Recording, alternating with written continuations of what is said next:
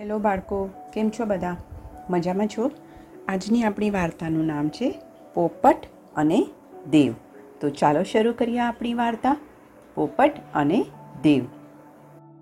એક વખત મોટો દુષ્કાળ પડ્યો. નદી, સરોવર બધું સુકાઈ ગયું. ઝાડપાન સુકાઈ ગયા, ઢોર ઢાખર મરવા પડ્યા. સૌ કોઈ લીલી જગ્યા શોધવા, પાણીની શોધવા આમ તેમ નીકળી પડ્યા. આ બધામાં એક પોપટ હતો. જે આંબાના ઝાડ ઉપર રહેતો હતો, એ ઝાડ પણ સુકાઈ ગયું. એના સૂકા ઠૂઠા પર પણ પોપટ બેસી શકે એમ નહોતો. પણ એ ક્યાંય ગયો નહીં. વહાલું ઝાડ છોડી અને બીજે એ ક્યાંય જવાય નહીં એમ માનતો હતો.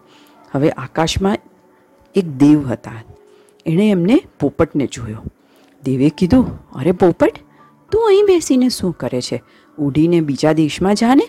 ત્યાં તને ખાવા મીઠા ફળ મળશે, પીવા મીઠું પાણી મળશે. અહીં તો દુકાળ છે. આ તો આંબો પણ ઠૂઠો બની ગયો છે. તો પોપટ કહે છે કે મારાથી આ આંબાને કેમ કરીને ત્યજી દેવાય? મારા જન્મથી હું આ ઝાડ ઉપર રહું છું. આ ઝાડના મેં મીઠા ફળ ખાધા છે. આ ઝાડે મારું ઘર છે. હું એના ઉપર રહું છું. આ ઝાડ જ મારું ફેમિલી છે. એ જ મારા મા બાપ છે.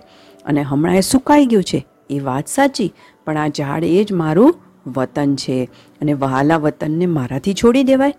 પોપટની વાત સાંભળી અને દેવ એકદમ ખુશ થઈ ગયા, રાજી થઈ ગયા. એ વરસાદના દેવ હતા અને તરત જ એમણે વરસાદ મોકલ્યો એટલે નદી, નાળા ઉભરાઈ ગયા, ધરતી ભીની થઈ ગઈ, ઘાસ ઉગી ગયા, બધે હરિયાળી બની ગઈ અને પેલું સૂકું ઠૂઠું પણ લીલું થઈ ગયું. અને આ જોઈ અને પોપટ રાજી રાજી થઈ ગયો. તો બાળકો, આ વાર્તાનો મોરલ શું છે?